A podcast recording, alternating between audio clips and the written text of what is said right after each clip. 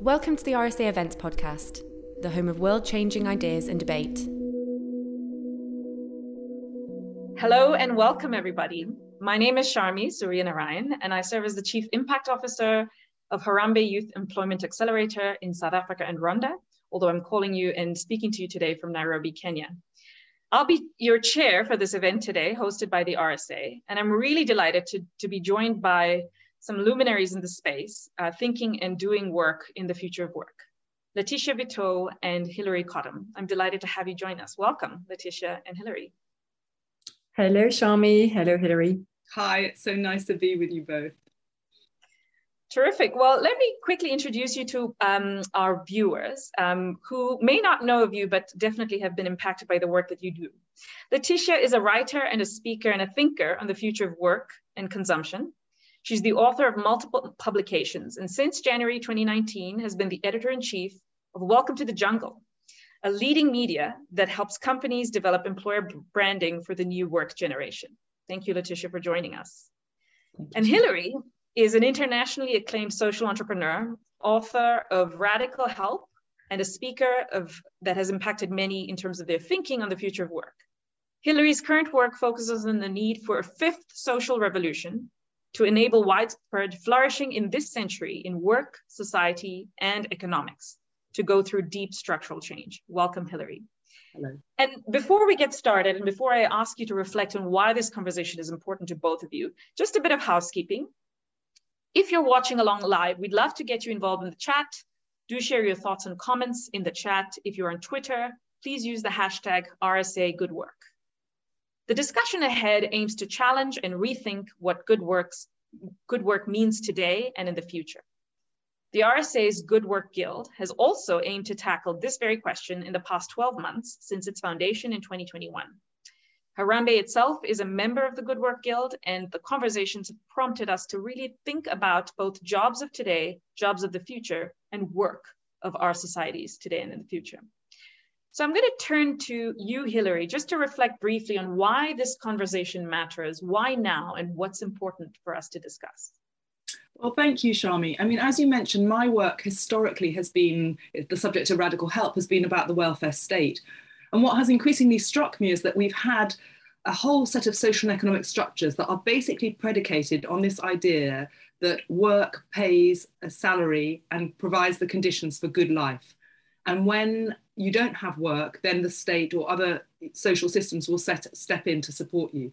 But what's really obvious is that this foundation stone is now completely broken, that good work is very hard to find, that millions of people in the US, UK, and other nations have two family members in work and still aren't able to afford food or heating and the kind of basics of life. Um, and we also have on the other side a lot of people who are supposedly in good work, but are finding it really difficult to balance everything else in life, whether it's time to kind of supervise a child's homework or to care or, or just to enjoy life. So fundamentally, this sort of um, relationship between work and life, I think, is broken. And so in my work, I'm looking at how we can rethink that. I'm very interested in the history of technology revolutions, which is a particular moment when we see that the structure and nature of work fundamentally changes every time. And it's not that technology dictates how that work's going to change. It's just that technology revolutions produces tumult, which we can see now, in which new things can happen.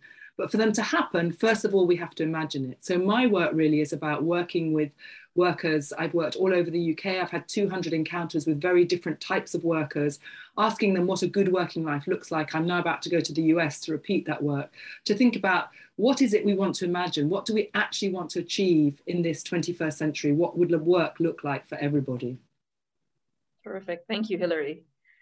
And over to you, Laetitia. Why is this conversation meaningful to you? we're seeing an acceleration of what I called a couple of years ago the unbundling of works of, of jobs, um, more exactly. So, so you know, you, we used to have this bundle. It's exactly as Hilary said that. Um, you know, in exchange for some degree of alienation in salary work, um, you know, division of labor, subordination, you had this bundle of benefits um, which made jobs um, work. And you had, so you had access to housing. Access to housing was part of the bundle. It no longer is for most people. Um, you had uh, a safety net that made, made that um, uh, made it possible for you to have some kind of agency and not feel like you're surrounded by precarity, precariousness. Um, you had a pension that you could count on. You had all those things that you could take for granted, and none of these things we can take for granted anymore. So it's exactly like this fork where we have a dichotomy between some people, perhaps who could be on considered on top of the uh, market, uh, who have skills that are in high demand, but to find the bundle unattractive and find that they lack meaning, that there's this disalignment between what they do and what their aspirations are, li- are, are like. And for most uh, people, it's uh, at the bottom of the pyramid needs that they find that the basic things that they could take for granted, including, yes, heating, housing, food, um, are no longer um, can no longer be taken for granted. And we've seen all these massive disruptions, supply chain disruptions that all of a sudden make it make it feel like there is nothing we can take for granted. And so this this thing that provided uh, security, that provided a sense of agency, no longer do. And we're in the middle of the storm. I think the dust hasn't settled yet. We haven't finished this period of transition, of unbundling of jobs. And the question is, how do we invent new institutions to recreate this bundle in a new way?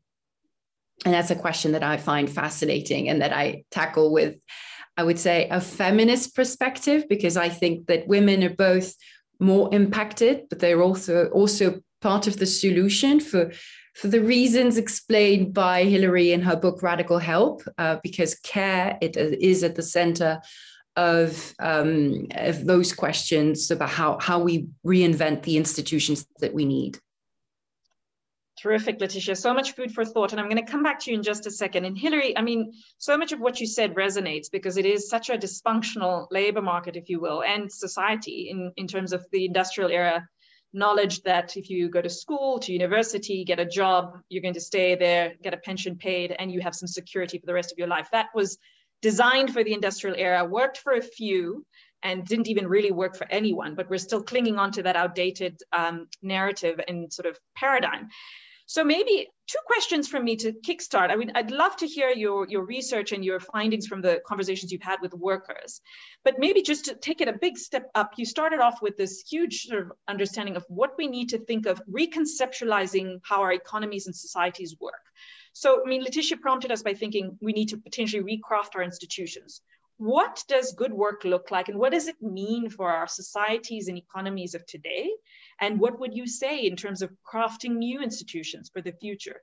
And i'll get to sort of your your research in particular with with the workers and what what what people are saying they would like to imagine good work looks like. But maybe start off with that um, in terms of your research and your work. Yeah, I mean, it's such a big question you're asking, Sharmi, and it's a really important one. I mean, one of the reasons that I'm doing this work, excuse me, is because work has become very fashionable. And I think that one of the things that we're seeing is that uh, work is still, I mean, to Laetitia's point, work is still a subject that is predominantly written about by white men. And certainly worker voices themselves are absolutely missing. So one of the things that prompted my work was that I think that the imagining has to start with those people who are doing the experiencing, and particularly those people who are doing the experiencing of jobs that have too low pay, unpredictable shifts, and, and that that sort that's one group that really interests me. Another group that really interests me is a group that will need to transition. Much of the work that we do has to stop if we've really got any chance of reaching net zero. So we need to think in a fundamentally different way about how we transition from one form of work to another.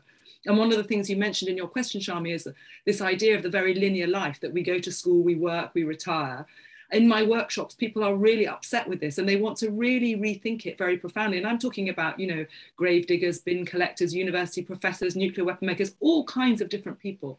And we don't just want to kind of have second chances and rethink our work. We want to restructure our days and our lives so they're not linear in this way. But to get to your question about institutions, which is a really big one, um, I run design workshops and they're in two halves. The first is imagining a good working life, and the second is around imagining institutions. Because one of the things that we see in, in technology revolutions is that the form of work organization has to change to make gains.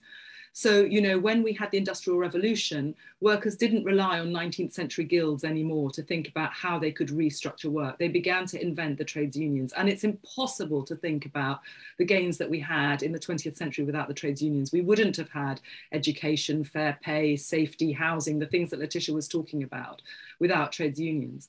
But I think now we need to think about how, what kind of forms do we need to have?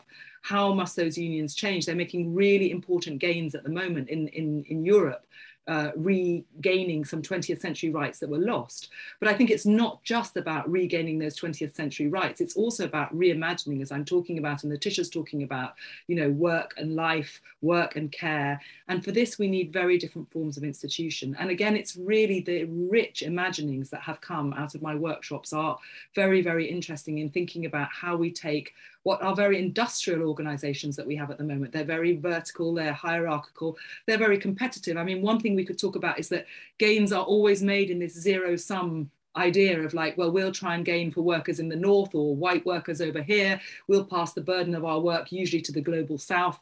So, one of the things that has to happen in this revolution is that we can't carry on like that. We need to think about how the relationships change, excuse me.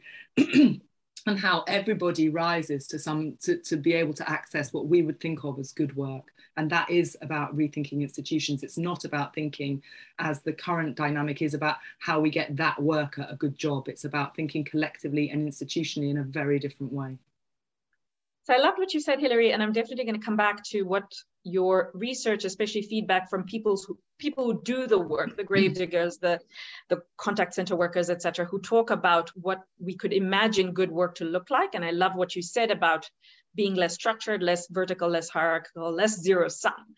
And um, but I'm going to come to you, Laetitia, for a second, because I think what you said was really powerful in terms of unbundling and thinking of what that means for organizations of today and organizations of tomorrow. I mean, you refer to it in passing in terms of work being in, increasingly precarious. And you know one thinks of the gig work economy particularly uh, the great resignation in, in most of the west and the global north is accompanied by the great application in, in some of the global south particularly in africa. And you have a, a push towards gig work and increasingly you know precarious work. What would you say in terms of the lessons for specific employers and organizations of today to think of how to rebundle, recast this set of benefits and and um, you know categories that we used to think of before that has come completely undone in the past 30 or 40 years? Mm. One of the keys for organizations to move forward in the right direction is to understand that there's, as um, Hilary said, this this shock of the digital transition and its impact on the economy. The fact that there are that the life expectancy of business models is shorter than it used to be the life expectancy of professional skills is not what it used to be. It's it's all shortened uh, and all accelerating and, and and and changing extremely fast. But at the same time the life expectancy of people in spite of what's happened during the pandemic, we, we it's true we have lost uh, some uh, life expectancy, but over 200 years, we've gained roughly between two and three years of life expectancy every decade. So we are nearly at the end of the demographic transition. And this shock between the demographic transition and the digital revolution creates a completely different landscape in which the bundle just simply cannot work the way it was. What it means for companies and organizations, employers in general, is that there are many, many more um, middle-aged people, um, elderly people, people in their 50s, people in their 60s who will need to work longer and longer. There are fewer, um, I mean, at the bottom of the age pyramid, it's not even a pyramid anymore. It's still called an age pyramid for some reason, but it looks like a very long bottle with a very long bottleneck. In Japan, the bottleneck is so long because people in their hundreds are numerous enough to be visible on that age pyramid. Um, in most uh, European countries, it's the middle of the bottle um, that's like a fat bottle in the middle. For people in their 30s, 40s, and 50s, that's like the, the big chunk.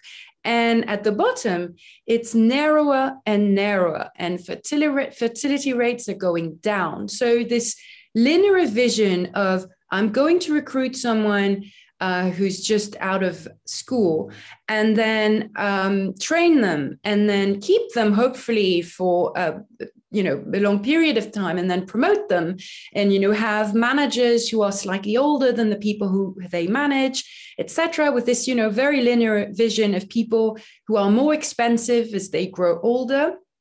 Um, that's just something that's not working anymore. The truth is it wasn't really working to begin with for women because women had periods of you know part-time work for a couple of years sometimes uh, maternity leaves and so they had more chaotic careers and the bundle didn't really work for them anyway. It's clearly visible in the pension gap. And the pension gap is about twice as high as the revenue gap, as the work revenue gap. It, and, and that is a clear sign of the fact that it didn't work to begin with. So for employers, it means rethinking the way they recruit people, um, for example, recruiting people in their 40s and 50s for a new career, for a new job, um, or it might mean um, promoting someone younger uh, who has only done one job and who that's a minority of people now. So they may actually be more senior in a position than someone older than them starting a second career. So there will be more professional transitions, and we need to support those professional transition transitions understand that it's still worth it to train a 55 year old yes they will have a long career. They may even stay at your company at your organization for longer than someone much younger. Someone much younger may actually only stay for a year at the company. So this is this takes some uh, they, this takes a lot of rethinking, but when you think of it, it's also a lot of opportunities because many people are underemployed, have tremendous potential that's not untapped. In France, where I'm from, the, the, the, the rate of employment for people between 55 and 64 is shockingly low, low. It's shockingly low because women in particular face you know this form of ageism that is even worse because there is sexism added to it. And some of them uh, have even degrees uh, that uh, that are you know very much sought after on the job market. But because they are in their 50s and because they had um, you know several children and periods of less work, they are regarded as uh, not ambitious, and that's regarded as a problem. Um, the second point, so that's that's you know linear careers and and and managing and recruiting people of all ages and kind of uh, disrupting this linear vision. The second thing is that we need to understand that the shock of the demographic transition and the digital revolution creates a completely different context for housing. So the reasons are that with the digital revolution or after the digital revolution, there's a concentration of activity, economic activity in large in large cities. But housing uh, was not d- developed enough or fast enough. And that's uh, created a world where housing costs have risen much faster than the revenues of work. And it's a huge challenge because Right now, most of the large cities of the world are affordable only to knowledge workers, are affordable only to engineers and accountants and marketing people and doctors and surgeons, not to care workers, proxim- workers in proximity services, so nurses and cleaning women and uh, domestic workers, etc., who find it extreme, increasingly hard to get to where the work is. So there's a mismatch. And that mismatch is one of the big reasons for the shortages of workers that we're seeing. It, they cannot just, you know, move to Paris, move to London to get where the to go where the jobs are because it's impossible to find housing in those um, in those places. So there's a role for employers there too, for them to understand that perhaps in that bundle uh, they need to add housing one way or the other, or reorganize work so as to make it possible for the workers to not live in the city. Um, th- there are many innovative ways to think about that mismatch and address the situation. But most employers do not think about housing and how that element of the bundle is really the most critical element. Well, thanks, Laetitia. I think there's so much food for thought. I love the juxtaposition of the digital transformation to the demographic um, transition as well. And sort of the disruption leads to so many different things that ought to be reconceptualized. And I'm keen to understand in your work, and I'll get to you in a second, um, what employers are doing and specifically organizations are grappling with because these are such massive transitions that we're both seeing at a societal level and at a microcosmic level with individual organizations and employers. What you're seeing in your work as being challenging and what you're seeing the opportunities to be um, is a key, key, question i have. But maybe coming back to you hilary um, on the question of what people are saying they want to reimagine this work to be to begin with. I mean, Laetitia mentioned having to care, to juggle different things. We're looking at an aging population, you're looking at sandwich generation employees. What does good work look like to, to the workers of today from your research? Yes, I'll come to that. But one thing I would say is I also really like the way that Laetitia has sort of talked about, you know, demography on the one hand and technology on the other. I think there is a third, and it is about ecological transition. It is about climate and I think it's really interesting that it is it is usually missing.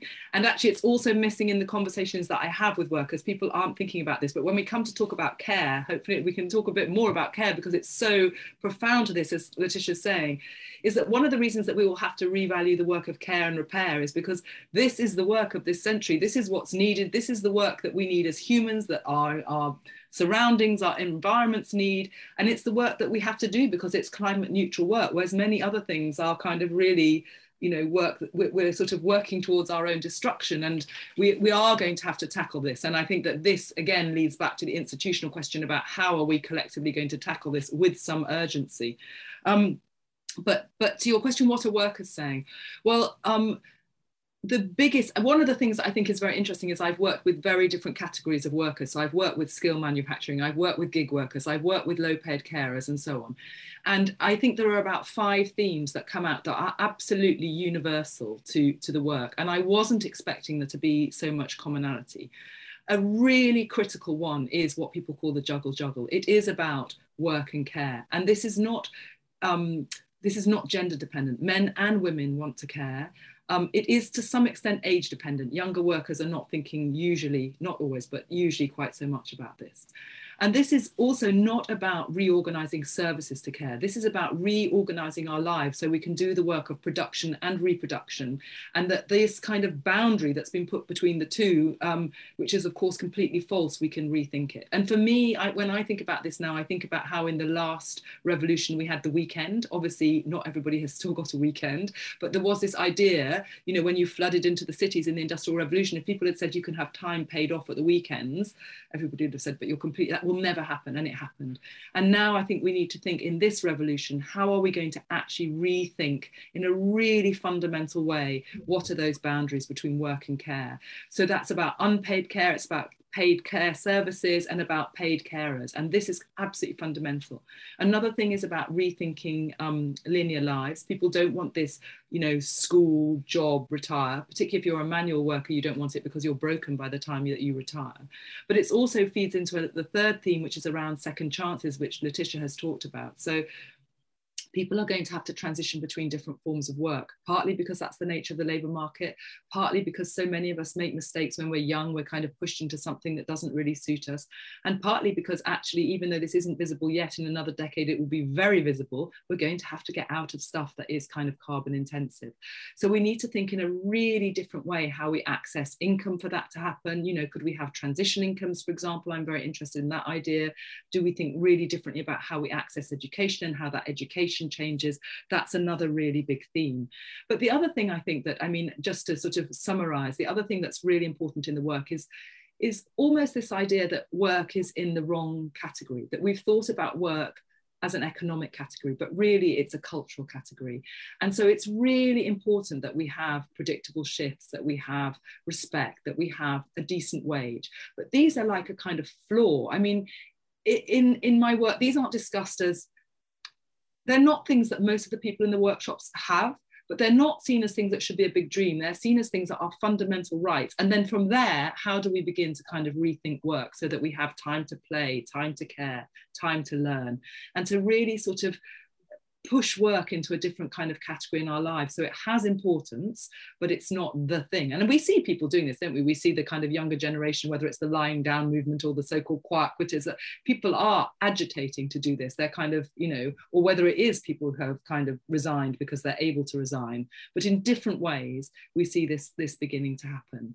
And it is a kind of agitation for a, for a fundamental rethinking about the role of work in our lives rather than just what jobs look like. Thanks, Hilary. I mean, those are fantastic themes, you know, thinking of the boundaries of work and care and the juggle juggle, not being linear, having second chances. And I love this concept of reconceptualizing work as culture, not just as a thing that's an economic activity. And I really appreciate the provocation also to consider both the demographic, the digital, and the ecological, almost different time horizons, if you will, at the same time, forcing us to think like you are, both of you, um, on multiple time horizons to begin with. And I loved what you said, Laetitia, about sort of our skilling being outdated and our learning having to really catch up, uh, you know, in the short term, keeping the long term trends in mind. So maybe if I can come back to you. can I just say one thing? Sorry, just to interrupt, but just to say, can I just say one thing that's really interesting is that a lot in a lot of my work i've been working with workers who already have green jobs. They're working in green and they are not interested in this. They are interested in they've taken those jobs if they give them time to care not because they're green. Just to say about how those three things you know so that's much more sort of in the demography if you like than even though they are in jobs which look like good well paid green jobs. I just wanted to say that because you know there's one thing of what it looks like from the policy perspective but then there's another thing about what we as humans are choosing precisely and what motivates us to do meaningful work and i think that's that's a really important provocation. Um, and maybe laetitia in your work with organizations i'm really curious because these are huge shifts that we're talking about happening sometimes compressed sometimes forced for example by the pandemic and post-economic recovery and transition and the climate uh, crisis which is not forcing us to act urgently enough so you're grappling with these immense shifts with multiple time horizons with disruption. How are organizations coping? What are they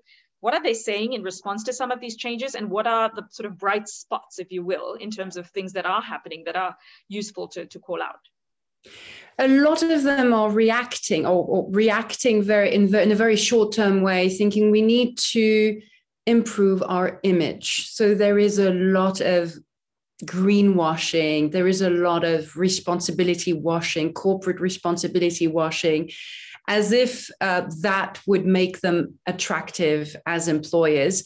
When the long term, more structural way of thinking should be to understand that the demographic and the ecological things are connected, and that's the only way to make your um, to make you more attractive as an employer. Uh, but perhaps just to react on what Hilary said, that when she, the, I love that you added the ecological um, theme into the, the the mix of the two things that I mentioned, because in fact tackling demographic transitions within your corporation will also at the same time help you address ecological challenges uh, for many reasons. Care is one, because as you add more care jobs or as you make care more, uh, as you facilitate care, you make uh, the economy less carbon intensive. Care work is less carbon intensive than industrial work and than most other work. Uh, if you make care easier at home, there will be, you know, fewer commutes as we've witnessed, and that's also uh, less carbon intensive. And you could add in more examples uh, into the mix. Also, as you make work easier to, you know, to combine care and work uh, as you if, as you organize work more flexibly as you make it easier to have shorter work weeks. For example the four day work week is a trend that we're witnessing. Uh, some employers have uh, used this as a way to address this the question more profoundly than just a question of image.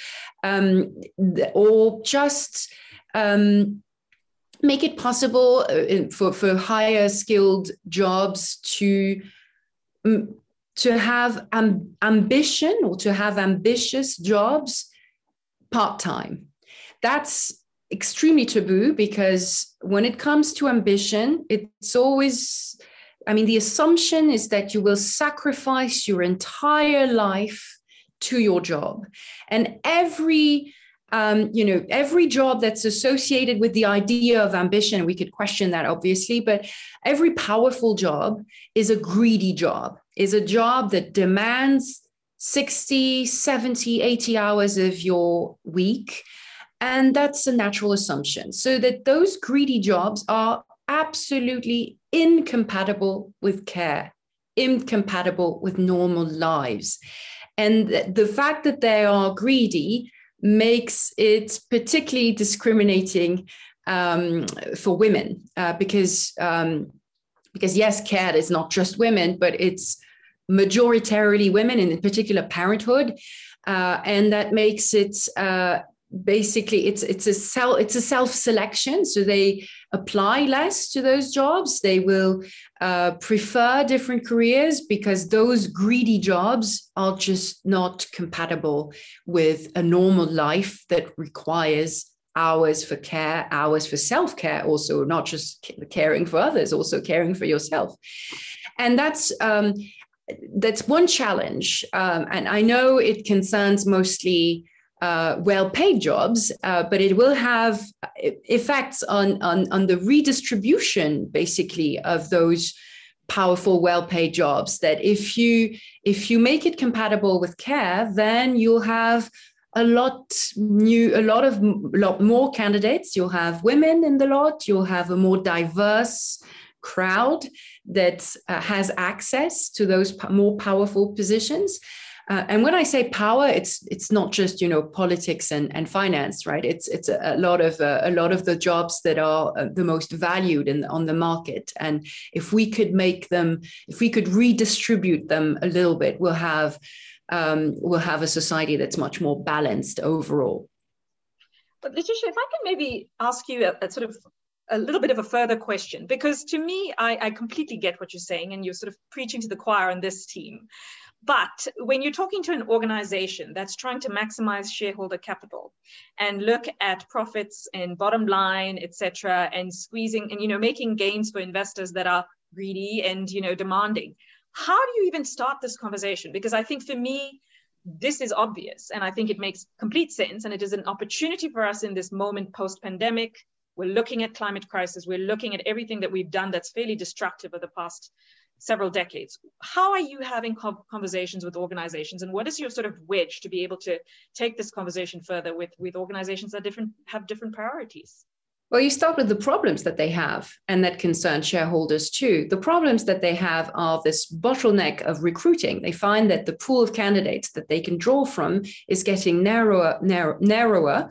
And they find that it's increasingly hard also to keep the talent that they managed with difficulty to recruit.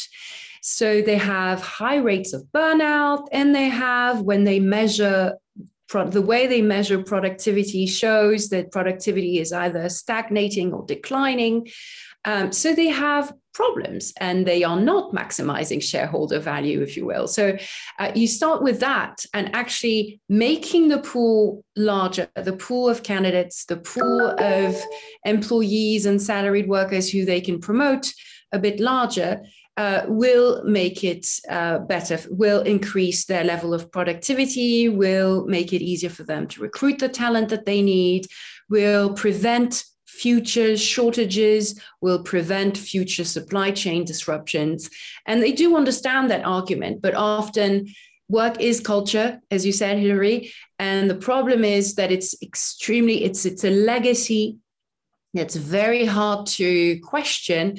The legacy of you know work is this all-consuming activity that uh, is incompatible with everything else, and that was created on the uh, you know this archetype of the worker who's this white male man uh, with heterosexual man with a wife who um, you know looks after the children does most of the of the care work either for free or not but uh, basically it's this this this duo of this unpaid worker who sustains the paid worker and that's been broken because a lot of the unpaid work has entered the market as low paid work.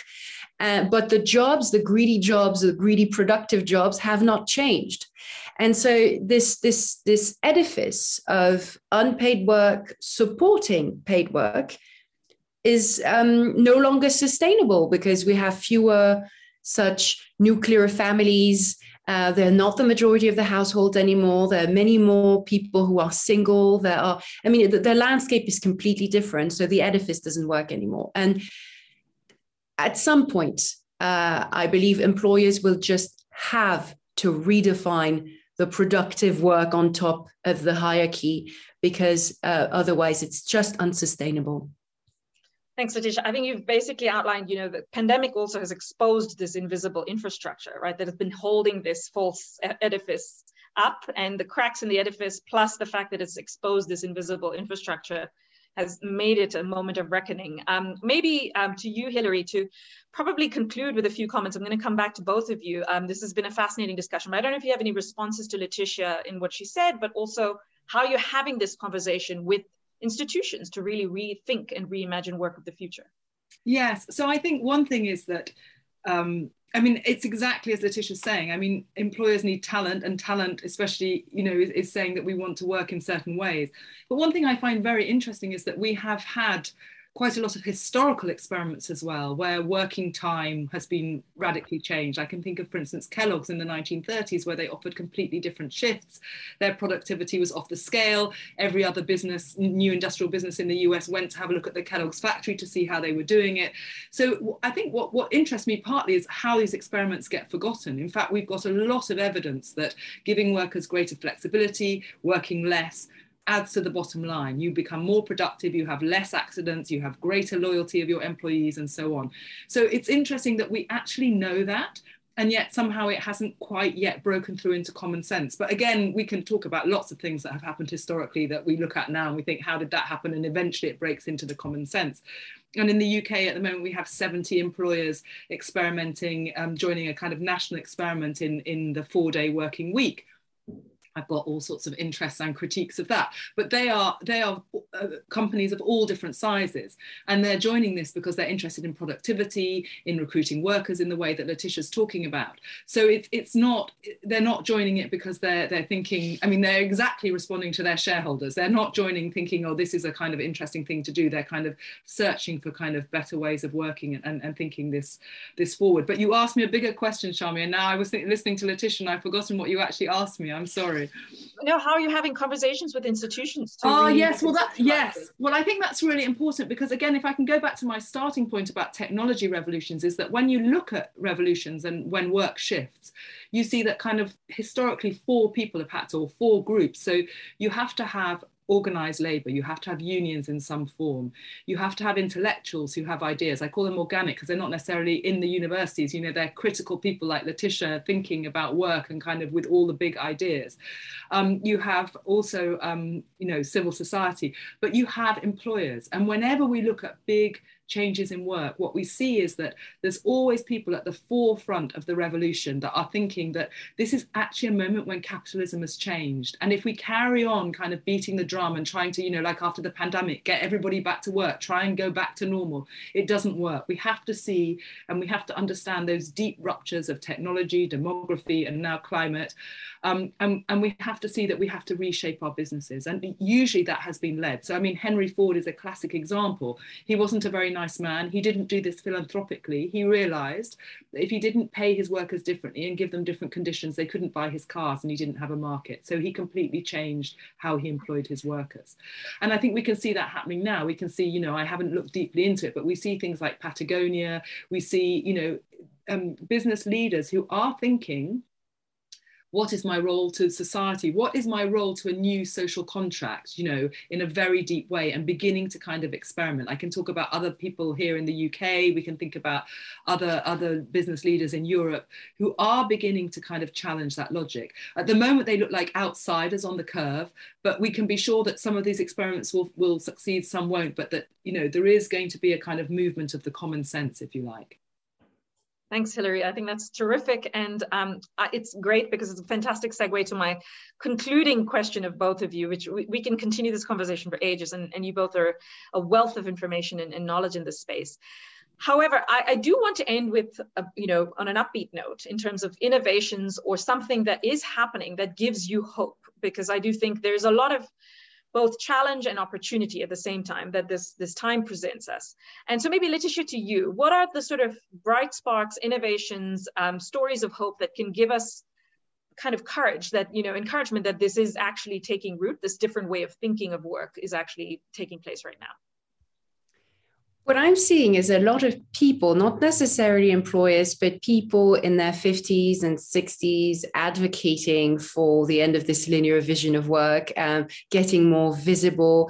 Um, as a feminist, the one thing that gives me hope is that I'm hearing a lot of progress of new progressive movements and in the context of a terrible backlash in some of the western world uh, it, it gives me hope to think that you know still a lot of things are still going forward. In in, in france for example a lot of uh, um, a lot of lobbies and organizations are embracing uh, the parental challenge for employers to make care work more um, possible. And and one innovation that I would like to um, that I would like to support is the idea of putting the single mom and a 60 year old woman at the heart of your thinking as an employer. If you what how would you design things differently at work in your company if you designed everything with the single mom as a default pers- persona? Not the white cis white man, man as a default persona but the single mom uh, and perhaps the single mom from a minority who uh, has um, different challenges in life than the single white mom. How would you design things differently? Uh, that's one way of thinking in terms of designing work um, that would lead to many innovations. Likewise, with as training as far as training is concerned how would you design your training how would you design your career programs for a 60 year old and again woman as the default persona because that would only make things better for men for men too. Um, how would you design your training programs uh, if your default persona was a 60 year old woman? Um, how would you make the material? How would you make um, the how would you make it attractive? Um, all those things. And that's um, that's a shift that uh, could um, lead to many nice innovations. And i'm seeing some you know some buds some emerging trends that lead me to be optimistic that this this that some uh, companies are and, and employers are embracing those questions. Thank you laetitia. I think also i loved what you said about this leads to other innovations because i think the minute you think of inclusion as charitable then you lose the actual grander purpose which is that inclusion enriches us and i think we can take a lot of cues from the disability rights movement to be very honest because i do think that you know judging from like design of sidewalks which benefited not just people with wheelchairs, but lots of others, etc. I think for me, that's a really vital point for us to continue to stress. Hilary, I'm going to give you the last word to actually talk about sort of your bright spots and, and what gives you hope at this time in terms of redesigning work. Well, I have to say, I feel very hopeful because traveling the country and now about to travel the US, you see so much innovation and I mean, so many rich ideas. And so I'd like to say that I see I see hope in three areas. So one is um, actually I run a series of interviews with business leaders that I call the new industrialists. So I'm constantly searching for those people in big businesses and small businesses that are thinking very differently about their role in a bigger social contract and how they think about work. And they are at the margins, but some of them run very important companies, and there is this thinking emerging. I think it's really important. Secondly, I think we do see new forms of organization, and the ones that excite me, um, you know, I think we're think, seeing a new interest in mutualism, in cooperatives, in um, owner workforce. So I think of things like Buurtzorg, for example, which the RSA have talked about a lot, which is a very different way of thinking about care, which is very sustainable for the workers who are well paid as well as those who are cared for. Jos de Blok, who founded it, he talks about a psychological contract. It's a really different way about thinking about the role of the of the self-managed worker uh, with autonomy.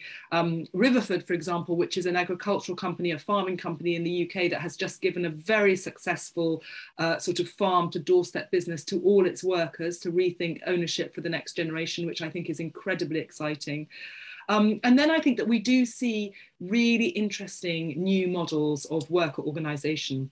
A lot of those actually are coming from the African continent. There's also a kind of explosion in the US in new forms of, you know, people like Michelle Miller at Coworker who are thinking about different ways of using um, using the technology revolution to rethink how we organize.